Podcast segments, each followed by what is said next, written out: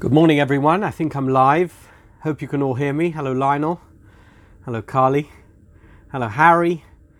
Uh, hello, all of you who are there. Lovely to see you. We are going to talk about a topic that you think you know the answer to, but sometimes we learn that we don't know the answer to everything. I think we've all learned that quite a lot over these past few weeks.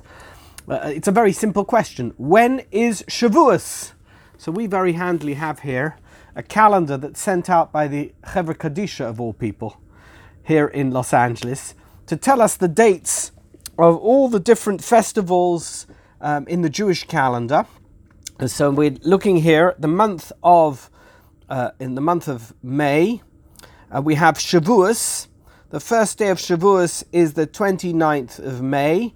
The second day of Shavuos is the 30th of May, to Shabbos. And if we look at the Jewish date, it's the 6th and 7th of Sivan. Here you go. You can just look at the calendar. We'll know exactly when the date is. So, why is the date of Shavuos the 6th and 7th of Sivan? Don't give me the answer that you know that that's the date because it says it in the calendar. That's not the correct answer. There has to be a correct answer. When is the date of any festival in the Jewish calendar determined?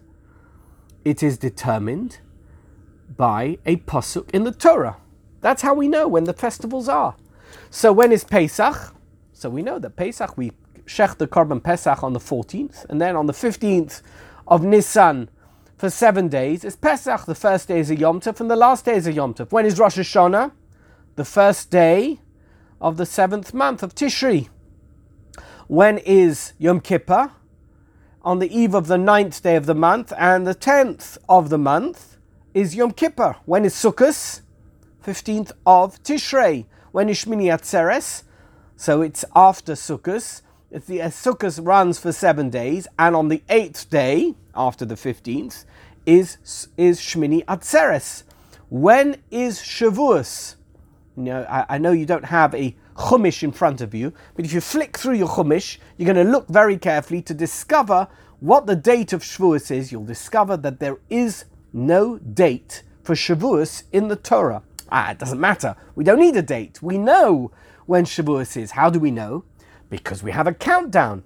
Today, for example, is the 13th day of the counting of the Omer.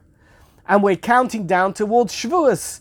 So even if we don't know the exact date because it doesn't say exactly in the Torah when Shavuos is, we know when it is because we start counting the Omer on the first day after the first day of Pesach, which is the second day of Pesach, it's the first day of Chol Hamoed. We start counting Sefiras HaOmer. For us living in Chutz La'aretz, that would be on the second night of Seder. We start counting 49 days, and on the 50th day is Shavuos, which means that Shavuos always has to come out on the same day. Not quite true. Uh, if you're if you're a bit of a, a calendar geek, you'll know that that's not the case because how many days are there in a Jewish month? 29 or 30. So you can count actually all the days, 49 days, and the 50th day may not necessarily be the same day every year because some days Nisan may be 29 days, and sometimes it, sometimes it may be 30 days.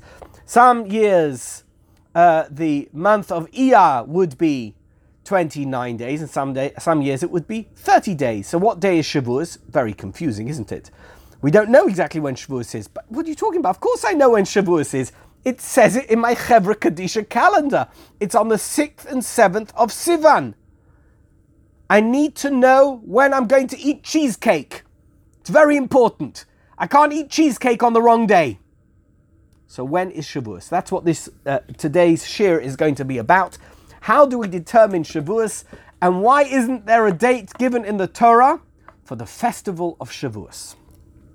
Okay, so we know that the three main festivals, I'm going to leave Rosh Hashanah and Yom Kippur out of this year, just, uh, and you'll understand why during the course of this year, because the three central festivals of the Jewish calendar year are Pesach, Shavuos, and Sukkot. What are they called? Shalosh Regolim. Why are they called Shalosh Regolim? Three feet. Why are they called three feet? Doesn't mean it's a yard. What is three feet? It means that those were the festivals where it didn't matter where you lived, you had to travel by foot to come to Yerushalayim, to the holy city, and to bring a korban chagiga on Temple Mount. So it was called Sholosh Regolim. They are the three feet, as it were, of the year. You know, many years ago, I went to a dairy farm and they told me something very interesting. I'm sure that nobody who was with me on that trip remembers this, but it's a very important piece of information. A milking stool has three legs, three feet. Why? Because if it has four and one of the feet is not quite the same length as another one, then it rocks.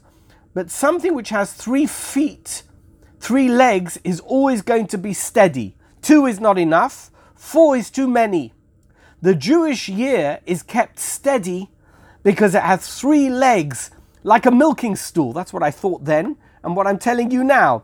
That we have this steadiness in our calendar because we have Pesach, we have Shavuos, and we have Sukkot, the Shalosh Regolim, the three legs of our year are these three festivals. Now, they're mentioned several times in the Torah, and uh, as I've already mentioned, Pesach and Sukkot are different from Shavuos because they're given a specified starting date that's not contingent on any other date. In other words, Shavuos is the only one of the three uh, of the three festivals which is not date specific, but it's also not freestanding.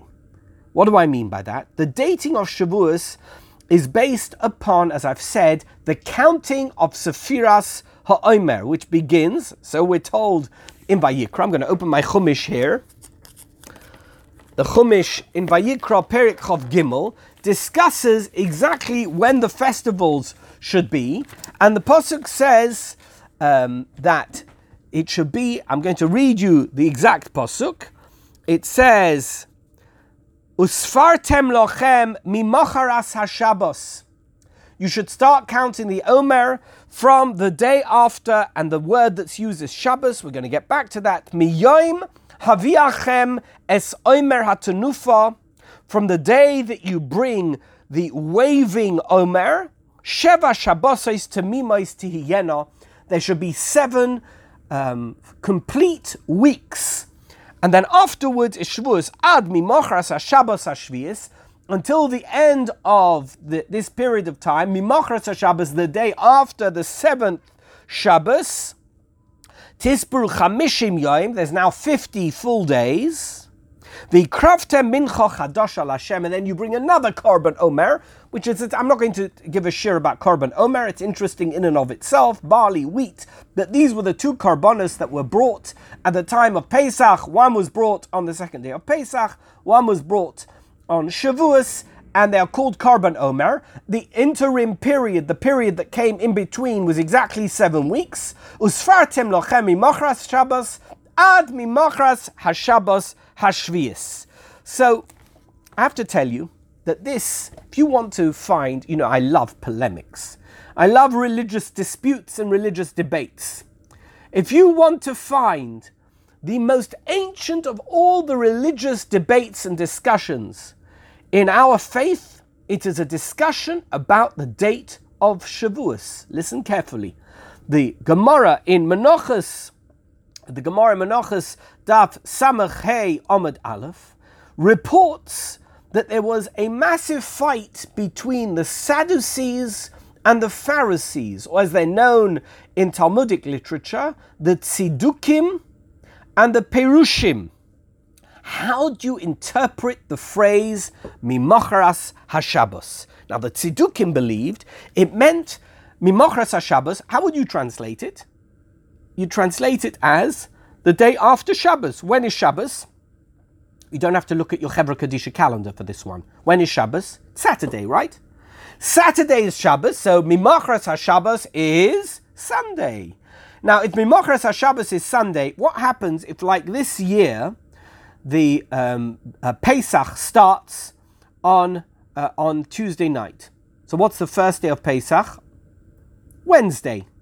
Sorry, it started Wednesday night. What's the first day of Pesach? Thursday. Thursday, Friday, Shabbos. When did we start counting Sfiras Omer? We're going to get back to that in a minute. We started counting it on Thursday night. Why? Because that was the uh, second day, beginning the second day of Pesach. When would the Tzidukim count it? They would count Sefiras Ha'omer, they would begin counting it on Saturday night, two days after the Pirushim. Why? Because they said that when is Mimachar Shabbos? The first Sunday in Pesach. Every Pesach always has a Sunday. Doesn't matter what day of the week it starts, there will always be a Sunday. That being the case, Mimachras HaShabbos on Pesach is the first day of Sfiras HaOmer. So when would they celebrate Shavuos? Very easy to work out. If you're a Tziduki, it would be very easy to work out when Shavuos was. Why? It's always on a Sunday. It's Mimachras HaShabbos HaShavias. The after seven full weeks of counting, 49 days, because you started counting on a Sunday, that means you end on a Saturday. On the 50th day, which is Motzoi Shabbos, you've got Shavuos. So when would Shavuos be? I got. I better check my my. I have to see. I don't have a Tzeduki calendar here, but if I'd have a Tzeduki calendar, in fact, what you discover was that Shavuos, according to the Tzedukim, wouldn't be the 29th and 30th of May. The Tzedukim would celebrate on the. Um, they would celebrate on the 31st of May on the 8th of Sivan, that's when this year would be Shavuos for Tzidukim. Why? Because they were literal in their interpretation of the Torah. What does it say in the Torah? Mimacharas HaShabbos, the day after Shabbos. So how did the Pirushim get out of that one? So there's many different um, variations between the Sadducee interpretation of the Torah and the Pharisee interpretation of the Torah. Many different interpretations. This is the most famous of all of them. This is, if you wanted to have the paradigm of the disputes, of the debate between Tzedukim and Perushim, Mimachras HaShabbos is that paradigm. Why?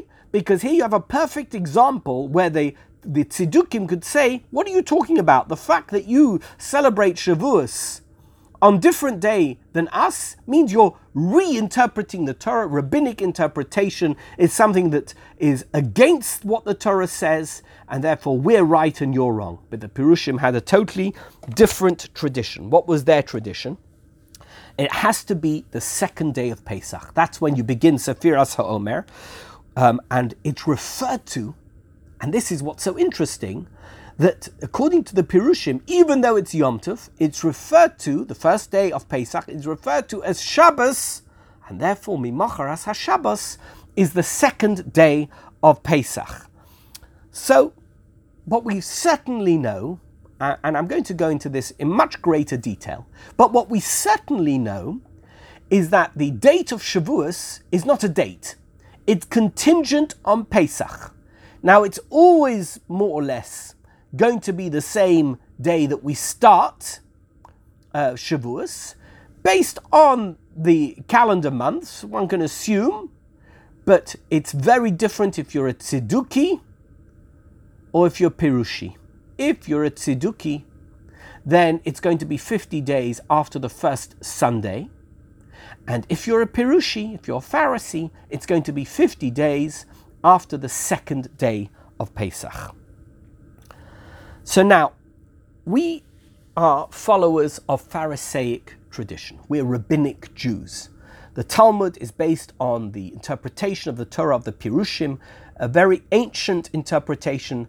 Josephus says, um, and I, am not quoting Josephus because I continue to con- consider him to be a representative of Chazal, but it is interesting. He was an apologist for the Jews to the Romans, and he makes very clear that the Pharisee interpretation of the Torah is one that had its origins in ancient Jewish tradition, almost implying that the Sadducee version was a modern, reform version of Judaism, at least for his day.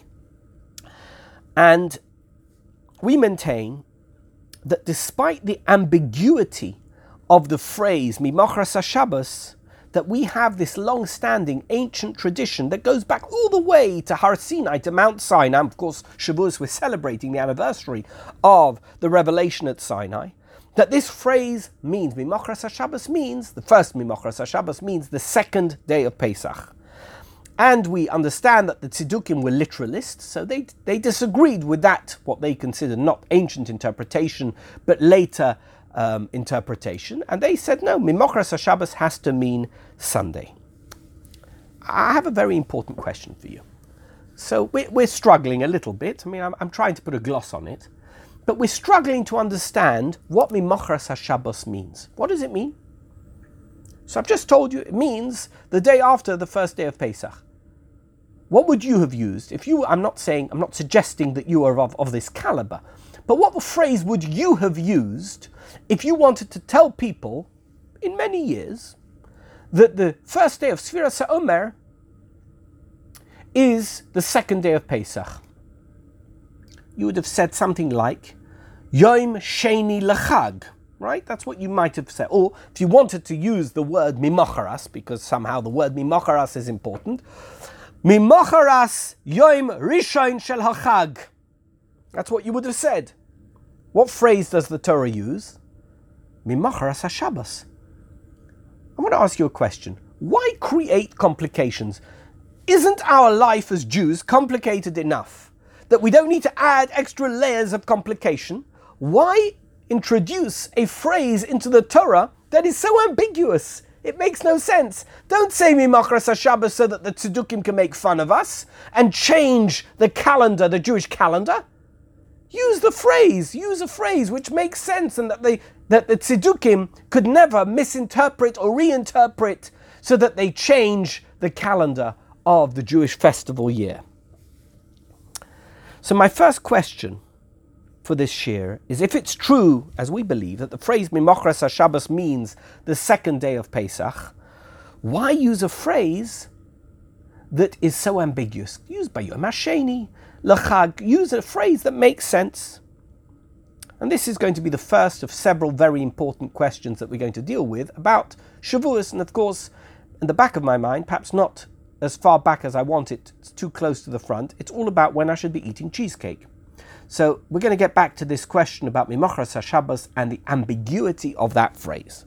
Now, even if you're going to accept Chazal's interpretation of Mimachras HaShabbos as being correct, and of course I know that everybody who's watching this share and who's listening to this share agrees that Chazal got it right and the Tzedukim got it wrong.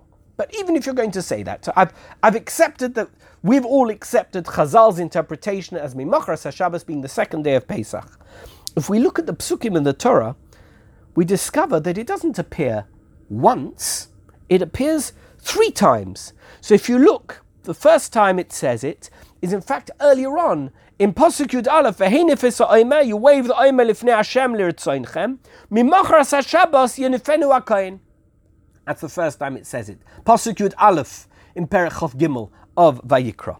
Then again we have it in the Pasuk I read a moment ago, which is in Pasuk Tesvav 15, Usfartim lochem mimachar sashabas, etc. And then it says again, and I read this earlier on, Ad mimacharas hashabos hashavias. So you see that the phrase appears three times, and only two of those times can it mean it in the way that Chazal have interpreted it. In other words, the second day of Pesach, because the last time it can't mean that. Mimacharas Hashabbos Hashvius can't mean the first day after the first day of Pesach. It's not the day after the first day of Pesach, it becomes the day after Mimacharas Hashabbos Hashvius, the day after the last Shabbos, the seventh Shabbos. So why use that phrase again? It doesn't make any sense in that context if you agree with Chazal's interpretation. So the second question is how are we going to interpret Pasuk Tezayin, verse 16 of chapter 23 of Vayikra, to fit in with Chazal's interpretation of the phrase Mimachras HaShabbos? Okay, now I'm going to go back. If you if you have a Chumash in front of you, I'm going to go back in Perikov Gimel to verse number two, Pasuk Base. This, by the way, is a very familiar chapter. It's in Emor. It talks about all the chagim. What does it say? Daber al bnei Yisrael, v'amart aleim, mayadei Hashem asher tikru oisa mikroi kodesh ele heim mayadoi.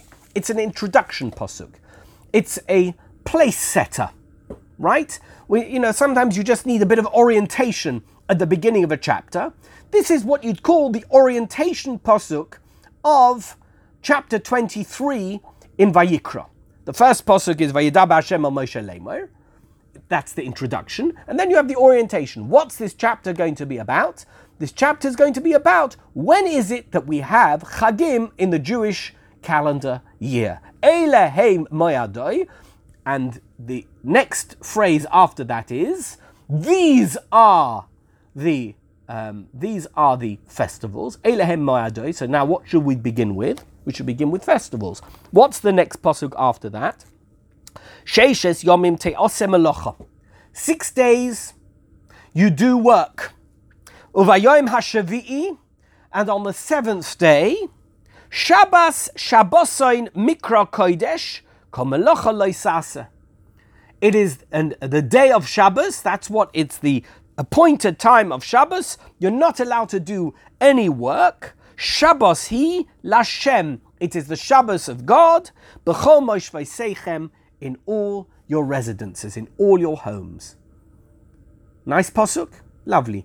What's it doing in a chapter about festivals? Is Shabbos a festival? No. When is Shabbos? It's the seventh day of the week. Do we need a date for Shabbos? No, you don't need a date for Shabbos because the week begins for Jews on Sunday and it ends on Shabbos. And after six days of the week, in other words, a Friday afternoon as it gets dark, we begin Shabbos because that's the seventh day of the week.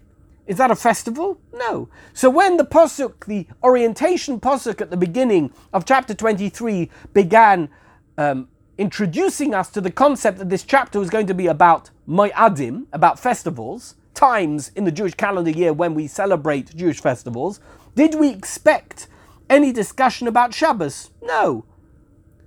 Why not? We already know about Shabbos. Shabbos is included in the Aseret Adibris. It's mentioned in other places that the seventh day of the week is Shabbos. So why is it mentioned in this chapter about festivals? So if you look at the next posuk, posuk Dalad, now the puzzle gets even greater.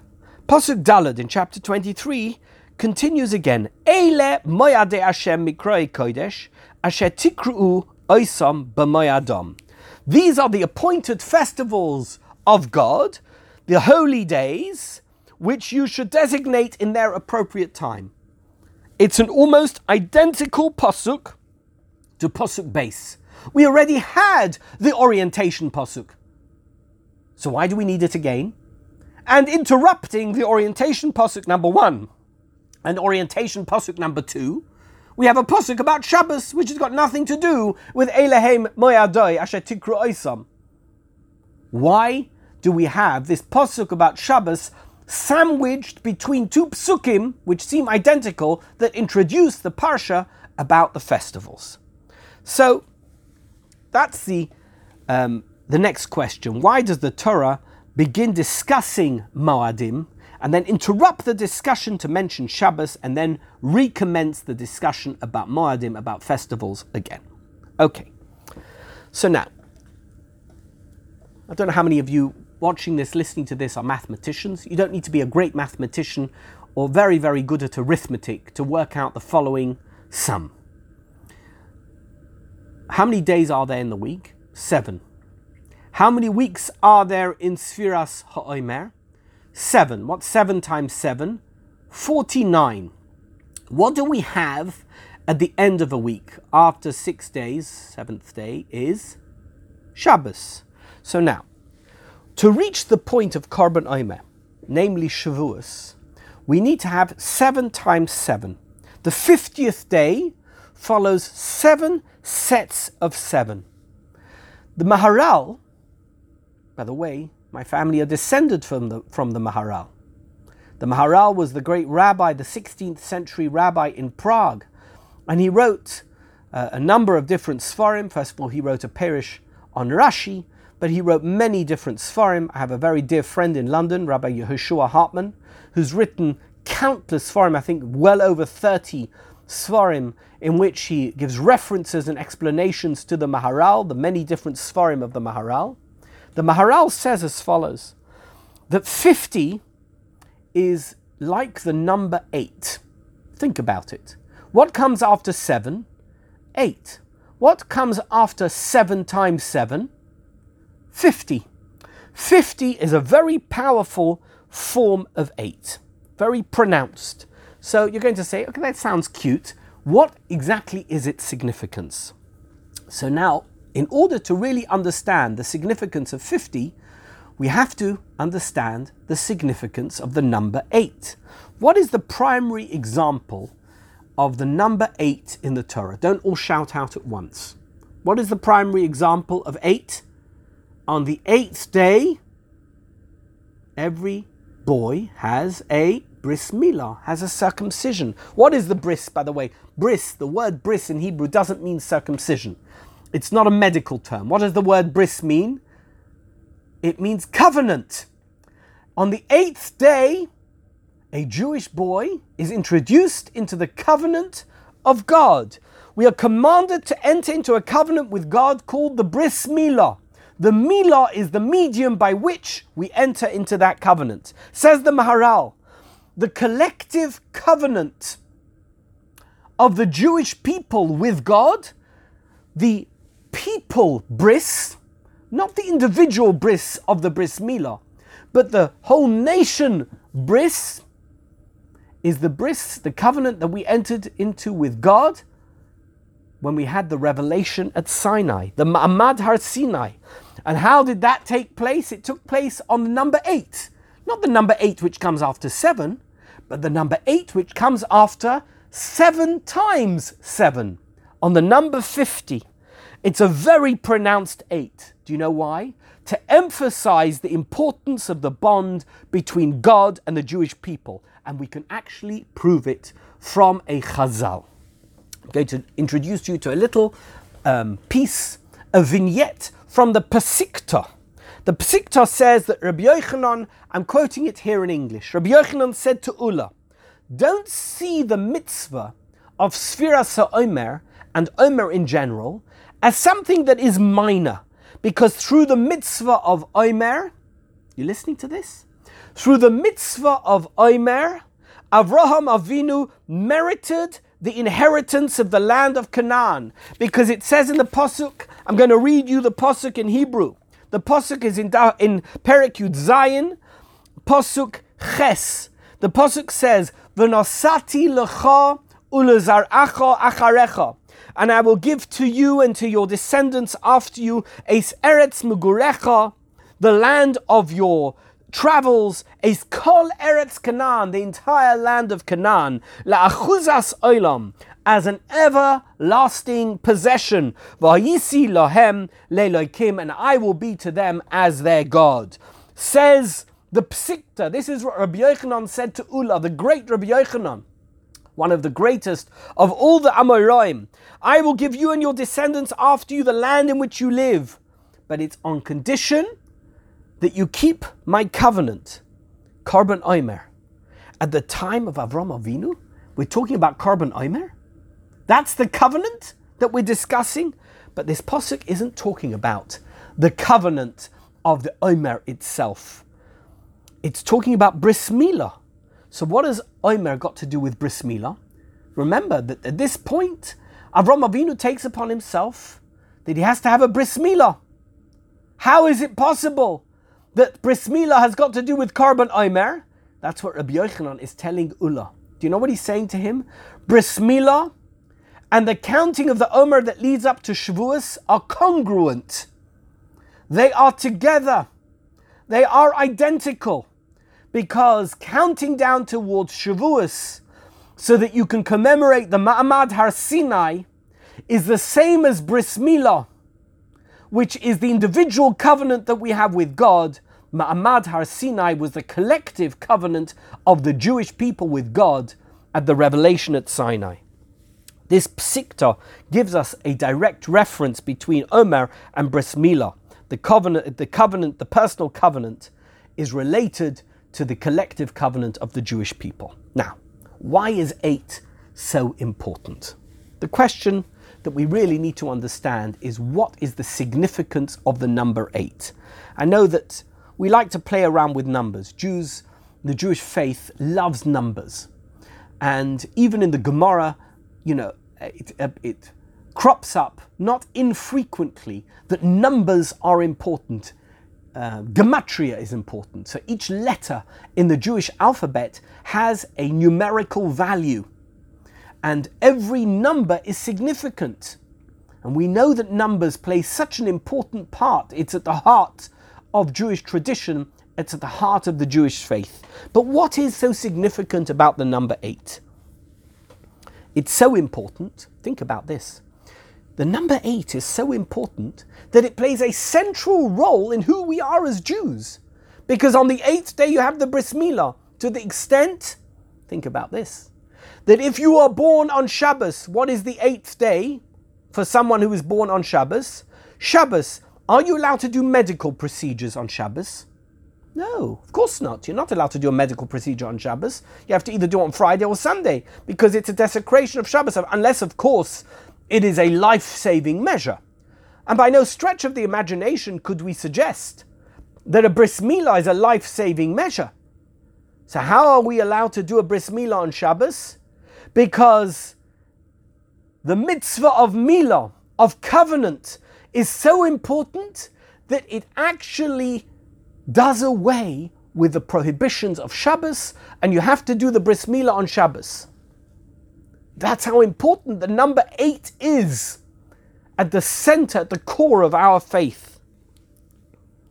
So too, Kabbalat HaTorah, Kabbalah HaTorah, accepting the Torah is so significant that it is associated with the number eight. You know, there's a famous story in Chazal, don't have the exact citation. The story is of Rabbi Shaya. He was once, he got into an argument with a, philosopher.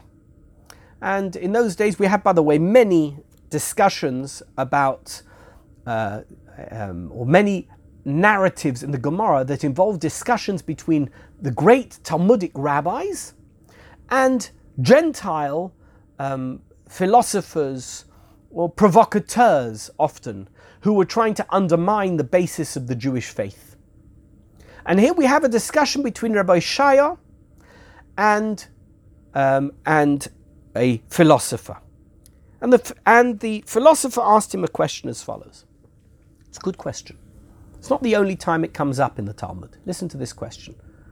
You say that circumcision, that means being circumcised, having the foreskin removed, is extremely important for your faith. So why wasn't the bris milah given to Adam Harishain, the very first man? Why is the first person to have a bris milah in the Torah Abraham Avinu? In other words, if a circumcised human being is what God wants, why didn't he simply create Adam Harishain already circumcised? There's a whole shaila we have. What happens if somebody's born without a foreskin? So we have to do hatofas dam bris. Even then, you have to do some form of bris milah. You have to uh, do a little cut so that there is this um, significant covenant entered into by that little boy, even at that early stage. He doesn't have a foreskin. You can't cut something off, but you still have to do something which emphasizes the covenant, the bris between God and that individual Jew. But the question that Rabbi Shaya was being asked is very simple. Why would it be that man wasn't born already circumcised? So Rabbi Shaya obviously considered this philosopher, as he's referred to in Chazal, as a provocateur, somebody just wanted to make trouble, to undermine the Jewish faith, and he made fun of him and they got engaged in banter. And eventually, the philosopher said to him, Really, Rabbi Shai, you're much more intelligent than this, and I know that you think I'm just trying to make fun of you, but is this what our conversation is being reduced to? That we're just playing games with each other? So Rabbi Shai realized that he couldn't leave the philosopher who was engaged in this debate with him without a cogent, sensible answer. So he told him as follows everything that was created in creation needs Asiya. What's asiya? You need to do something. For example, the mustard seed needs to be sweetened. Termus needs sweetening. Wheat needs to be ground so it can be made into flour so it can come, become bread. What do we say? Amoitzi lechem min haaretz. Do we eat lechem min haaretz? No. There is a process that turns the wheat into bread. That process is, says Rav Shaya, asiya. And even, he said, a person needs tikkun. A person is not complete when he is created. He needs a form of asiya that is going to turn him into something which is greater than that which was originally created. Even creation needs our input. And this medrash is the primary source for one of the most profound underlying concepts of man's relationship with God. Six days of creation didn't create a perfect world, and boy, don't we know it. The world outside there isn't perfect. There's no perfection. Everything on this world needs work, it needs asiya, it needs tikkun, it needs correction. And we do not have a plant that produces freshly sliced loaves of bread that are hanging on the tree. So too, man the physical form of a human was not created perfect. It was created still requiring circumcision. By the way, not just circumcision, circumcision is the first sign that we're not perfect. But we all know the food that you eat is what keeps you going. If we were perfect, we wouldn't need to eat. And when you exercise, you keep yourself healthy. And if something goes wrong, you need to go to a doctor. The, the Torah says, Rapoi yerape, you must go to a doctor. There are certain religions that say you're not allowed to go to a doctor. Why? Because we're perfect in the way that God created us, and if God wants us to be sick, we should be sick. That's not what the Torah says. Pashas Mishpatim, it says, Rapa Yerapa, you must go to a doctor. In fact, I saw they sent out, uh, one of the Chabad Shluchim sent it to me, letters of the Lubavitcher Rebbe. Um, over the many years that he was approached by his Hasidim, there's a bunch of letters there from sick Lubavitch Hasidim from all over the world, and they write to him about the fact that they're going to doctors, and either they're saying they're not happy with what the doctor's telling them, and they'd like to do things in a particular way, and they want his blessing, or they're saying that they're extremely concerned about their health, even though uh, the doctor has told them that they're going to get better, but they don't believe it. Or the doctors t- told them that they're going to die, and they don't want to believe it, they want a bracha. All different things involving doctors and medical advice. And the Lubavitcher Rebbe answers them all basically in the same way. Hashem made the doctors his shluchim, like you're my shaliach. The doctor is Hashem's shaliach. And if the doctor tells you to do something, he is an agent of God. He's basing himself on medical knowledge that God has given to the world. And therefore, don't try and second guess medical knowledge. By the way, the reason why I was sent this in recent weeks is because there are those who are trying to second guess uh, the advice from authorities with regard to social distancing. Don't try and second guess medical knowledge because rapa yurape. The world isn't perfect. God did not create the world perfect, and He did that deliberately. Man's relationship with God requires our own input, our own intelligence, our own calculations, and by the way, our own mistakes. That is crucial to the plan that God has for the Jewish people. Asiya, tikkun. And the very first sign of that is the bris milah, the circumcision that we have on the eighth day after we are born. And in fact, that's exactly how God wants it to be. Because through the asiya, through the tikkun, through these actions that we take, we bring ourselves closer to Hashem. God gives us, as it were, raw produce, raw products. We perfect them. Bris Milah teaches us that we ourselves, spiritually, need tikkun. Now, when does this tikkun take place? It takes place on the eighth day after a person is born, after their creation. So they are created on whatever day they're created, and a full week passes, and then on the eighth day they have the bris milah. The Medrash teaches us something else. as well, this Medrash. It teaches us that the six days of creation represent God's active input into the physical universe. Then, after God completed creating up until the last stage of Asiyah and Tikkun, he stopped. And for one day, there was no creation. Nothing that was in the previous six days happened on Shabbos. Nothing was created by God on the seventh day. As we say, on the seventh day, God rested. What's the, what's the name that we have for the seventh day of the week? Shabbos. What does Shabbos mean? To rest. God rested from creation. The eighth day is the day that we realize that without our input, the world is incomplete.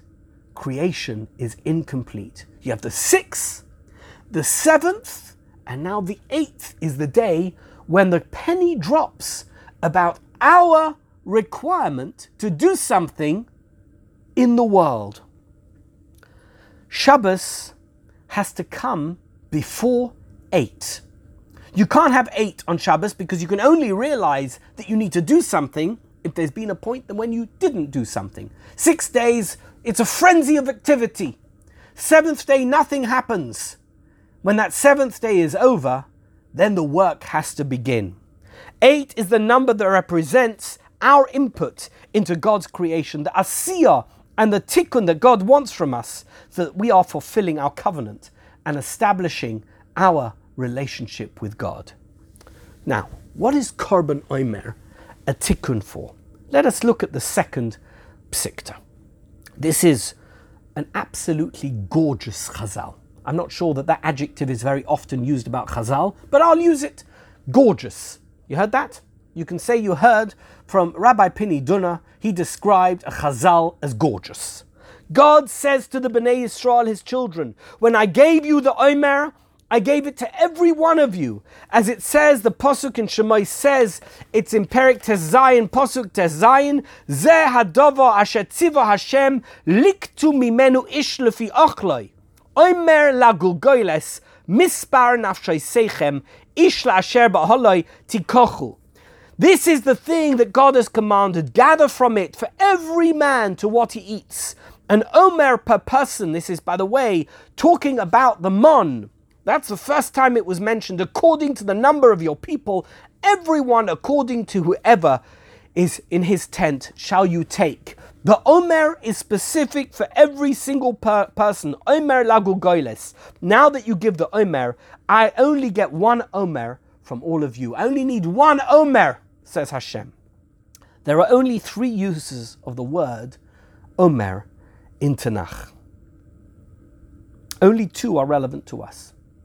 Korban Omer, which we started this discussion with, and Mon. What is Omer Lagu Goiles? What does it mean? It is Mon. Omer Lagu Goiles is another description of the word Mon. Mon was manna, was the magical food that fed the Jewish nation in their 40 years in the wilderness. This psikta is unbelievable. I told you, it's a gorgeous chazal. What is the defining feature of Mon? Remember? It only falls, it only appeared Sunday, Monday, Tuesday, Wednesday, Thursday, Friday. What happened on Shabbos? How did we eat on Shabbos? We had two Omers on Friday. By the way, why do we have two Chalas on Friday night? To commemorate the two Mons that we got on Fridays, to remind us that on Shabbos we didn't have an Omer. You couldn't collect the Omer. Why? Because you got two on Friday, and on Shabbos there was none. It only falls on the six days, double on Friday for Shabbos. And it comes directly from God. I want to look at Yehoshua, Joshua, chapter 5. Who is Joshua, by the way? He was the successor of Moshe Rabbeinu. He actually took the Jewish people into the promised land. Chapter 5, it's all going to come together. The first thing we see in this chapter is the instruction for Bris Milah. Look it up. I'm not going to go through it in detail. Look up chapter 5 of Joshua, of Yehoshua. they did a bris milah. Why? They hadn't done the bris milah throughout their time in the wilderness, and now they did a bris milah. The Dor Hamidbar needed, the wilderness generation needed to circumcise themselves. The second part of the chapter is that the mon stopped and was replaced by local produce. Suddenly they had to become agrarian, agriculturalists, farmers. They needed to grow their produce, and they're no longer getting mon, now they're getting food from the ground. They're growing their produce and they have to eat it. When did this take place? So if you look at, at Posuk Yud Aleph and Posuk Yud Beis in chapter Hay of Yehoshua, the word, listen, you're going to love this. Mimacharas HaPesach. Recognize that word? Mimacharas HaPesach. On the second day of Pesach. What happened then? They no longer ate mon.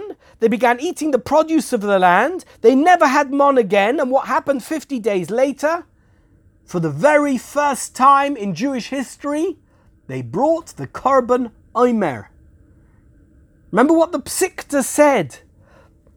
God says to Israel, his children, when I gave you the omer, I gave it to every one of you, as it says, and he quotes the Pasuk in Shemais, omer lagul goiles. Now that you give the Omer, I only get one Omer from you. You hear what's going on? The Omer is somehow a representation of this covenant between God and the Jewish people. Bris Milah is the original number eight. The eighth day of a person's life is their bris milah day, their bris day, their covenant day. It is the tikkun for the human body that came from God. Mon, Omer Lagul Goiles also came from God. Six weekdays. Shabbos was a Mon free day. Mon, which is God's creation, as it were, like the Sheshes Yemei Bereshis, is only on six days. It is also seven because on the seventh day you didn't get it. Korban Omer, which only begins once the Mon finished, the last day of Mon, the day that they did their bris milah. 50 days later, they brought the first ever Korban Omer. That's a representation of number eight. Omer and bris milah are both the number eight. It is Mimachras HaShabbos, Mimachras HaPesach. That's where we have this very phrase that was missing in the Torah. You find it in Yehoshua chapter 5. And this entire concept is in a chapter in Yehoshua that combines the concepts of Bris Milah with the launch of the Korban Omer. So Mimachras HaShabbos, Mimachras HaShabbos is not a phrase, it's not a random phrase to be interpreted by Tzidukim. It's a religious concept. Mimachras HaShabbos is a religious concept. You hearing this? It's not telling you the day of the week. It's giving you a religious idea and a, a religious ideal. Mimachras HaShabbos, the day after the seven, the eight. The time after the seven, the eight. The 50th day after Sfiras HaOmer is Mimachras HaShabbos. It's not a Sunday. It's not talking about Sunday.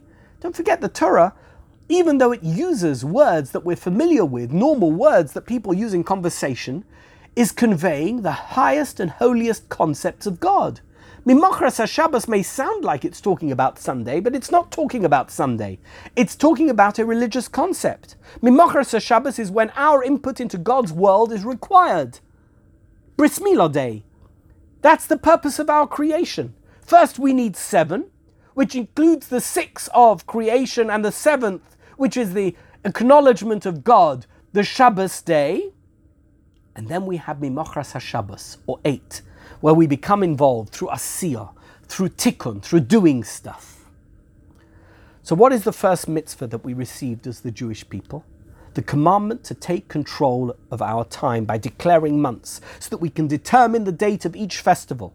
If Sanhedrin declared Rosh Chodesh on the wrong day, then the festival begins on the wrong day because it becomes the right day.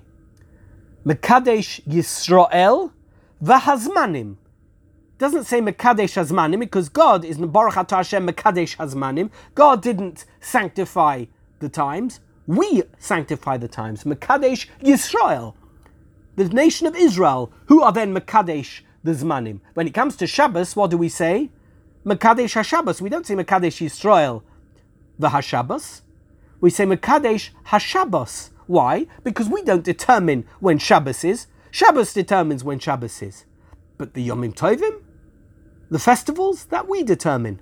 We decide when festivals are. There's a famous story, not a pleasant story, about Rabban Gamliel and Rabbi Yehoshua. They both arrived at different dates for Rosh Chodesh Tishri, and Rabban Gamliel instructed Rabbi Yehoshua to come and visit him on his Yom Kippur, carrying his purse and his stick, so as to demonstrate that even though he may have been more correct in his determination of when Yom Kippur is, he must follow the ruling of Sanhedrin.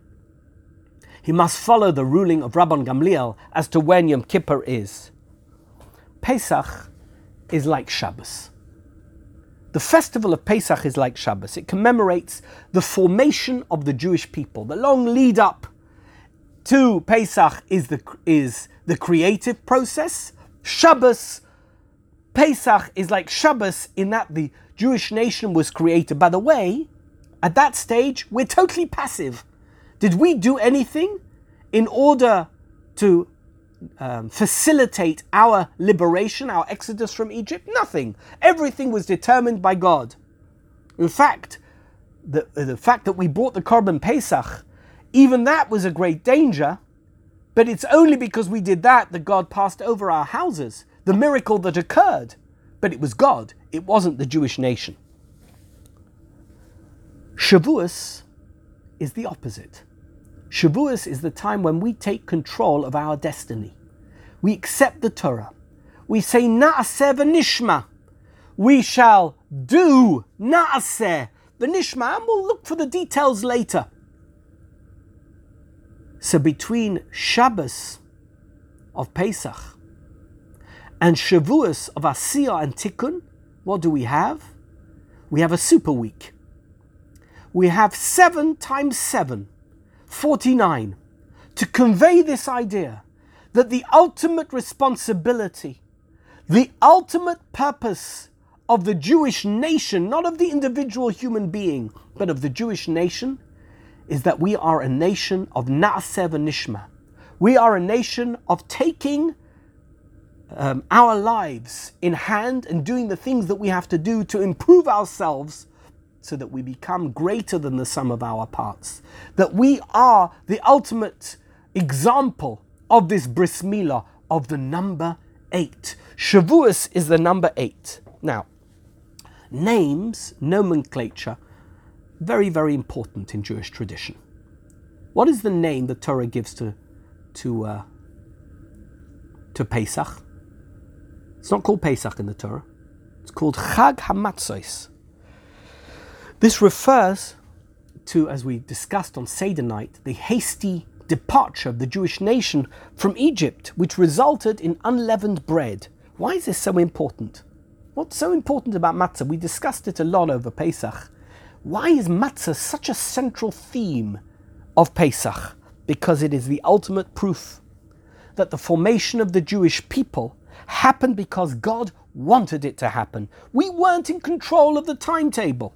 We were passive participants in events outside of our control. Matzahs. We didn't want to eat matzahs, we wanted to eat bread, but we ate matzah because we weren't in control of the time. Shavuos. What's Shavuos called in the Torah? Anyone know what Shavuos is called? Atzeres. Atzeres. Interestingly, by the way, Sukkot is compared to Pesach and it has seven days. What's the day that comes after? We mentioned this right at the beginning. I just slipped it in there. What's the day after Sukkot called? Shemini, eight.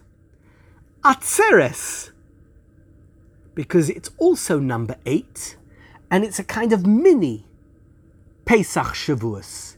Sukkot is the Pesach, and then Shmini Atzeres, we have one more festival day right at the end of the festival calendar called Shmini Atzeres.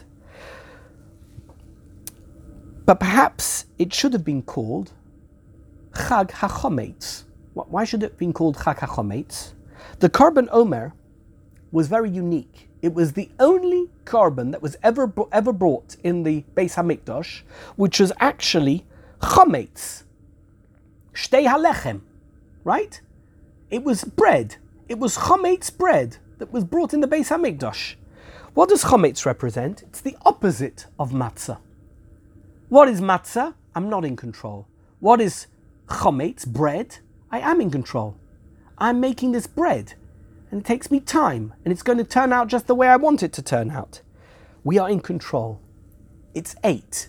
Bread, hamoitzi lechem in haaretz. We took wheat, we ground it into flour, we turned it into dough, we put yeast in it, we stuck it in an oven, we brought it out the oven. Hamoitzi lechem min haaretz. It's asiyah. It's tikkun. It's eight. It's mimocharas hashabbos.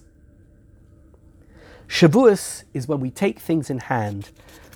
Loi bashamayim The Torah is no longer in heaven. And the, the balance depends on Shabbos. The question is, why do we need Shabbos before we can begin Tikkun? Why do we need this period, this moment of Shabbos? And the idea is that there is a balance.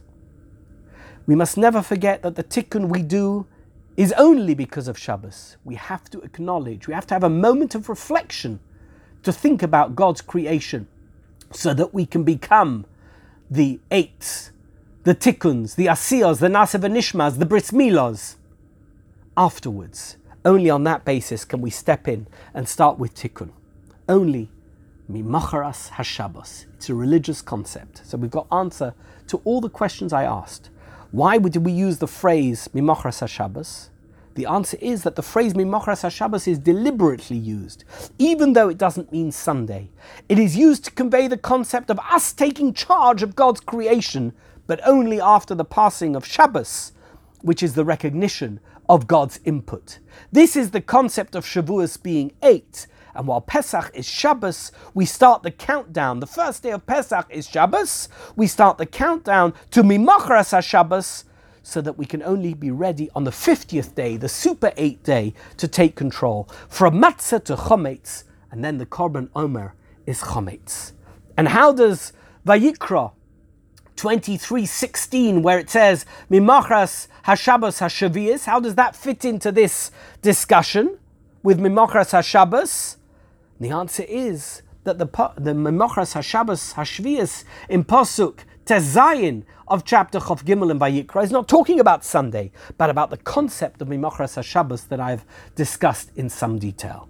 And finally, question number three that I asked was why in Vayikra does the Torah begin discussing Moyadim and then interrupt that discussion and mention Shabbos? It says Eile Moyadi Hashem, and then it says Sheshes Yomim and talks about Shabbos. Why talk about Shabbos? We can understand that very well. Because Shabbos has to come after the initial mention of the Moadim. Why? First, the Posuk tells us that there is a concept of festivals, of Moadim, of special times, where we take control of the time. Then the Posuk tells us in Posuk number three that before we can do anything, we must hear about Shabbos, about six days, followed by Shabbos, which is a day of reflection as the basis of everything before any tikkun can take place. Then, Mimachras HaShabbos, we start enumerating the Moadim. On the day after, or the moment after the Pasuk talks about Shabbos, then we begin with a new introduction. Then we can understand what the Moadim are about. Only once we recognize that it is Hashem's world can we truly take control of time. Thank you.